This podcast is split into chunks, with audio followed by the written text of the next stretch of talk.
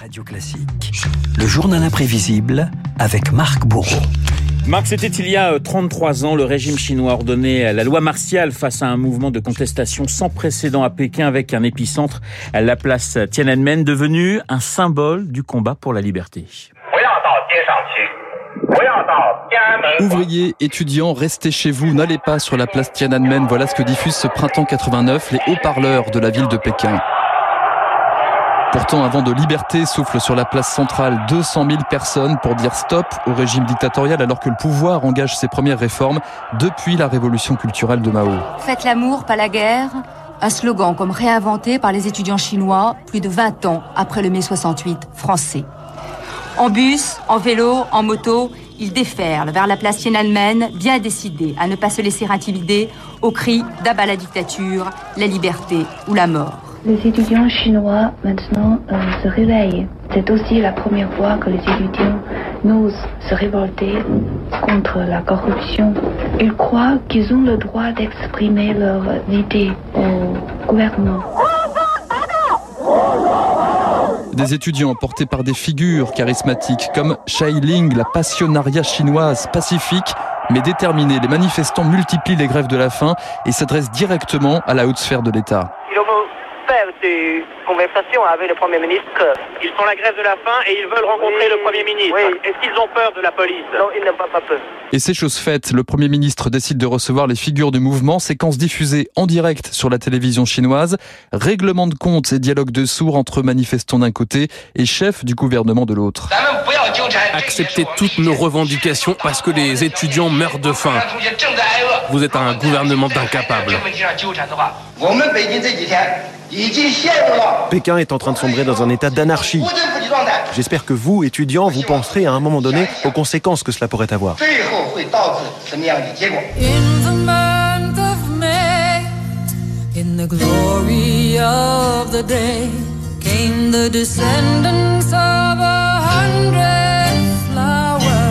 Tiananmen, là où les hommes se sont battus avec un pouvoir extraordinaire, mais où le printemps a tourné au drame, chantait Joan Baez en dix-neuf cent quatre-vingt-neuf. Dépassé, le gouvernement décrète la loi martiale, la tension monte.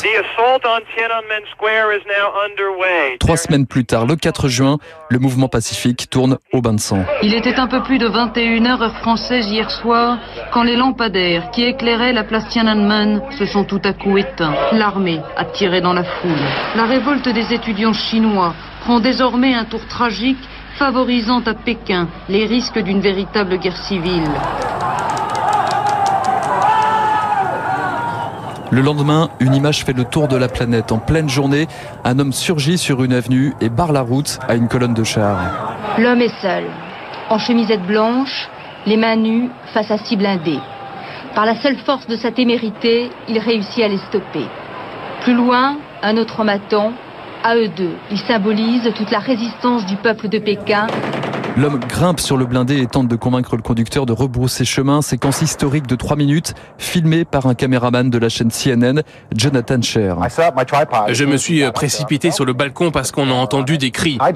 Je ne l'avais pas vu au départ. On m'a dit « Regarde ce type ». J'ai braqué ma caméra sur lui. Les balles passaient tout près de sa tête.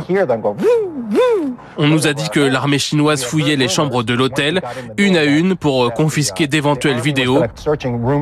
Nous l'avons caché dans un sac et nous avons avancé d'hôtel en hôtel.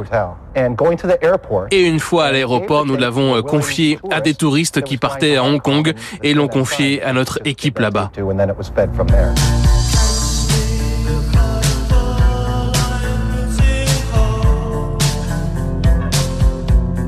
Une vidéo et des photos érigées en symbole du combat pour la liberté, repris par des groupes comme The Cure, pendant qu'en Chine, le régime instaure la chape de plomb. Quand on était en prison, on en parlait entre nous et tout le monde disait « Est-ce que tu en as entendu parler ?» L'histoire de l'homme au tank circule par le bouche à oreille. Le poète chinois Liao Yiwu se souvient des spéculations autour de cet homme dont on ne voit jamais le visage. Un nom circulait, Wang Weiling, mais on ne sait même pas si c'est le Le nom de quelqu'un qui a vraiment existé. C'est un bon symbole pour moi parce que je parle de tous ces gens qui se sont dressés devant ce tank et qui sont restés anonymes. Ce sont eux les vrais héros de cette période. période de la répression de Tiananmen.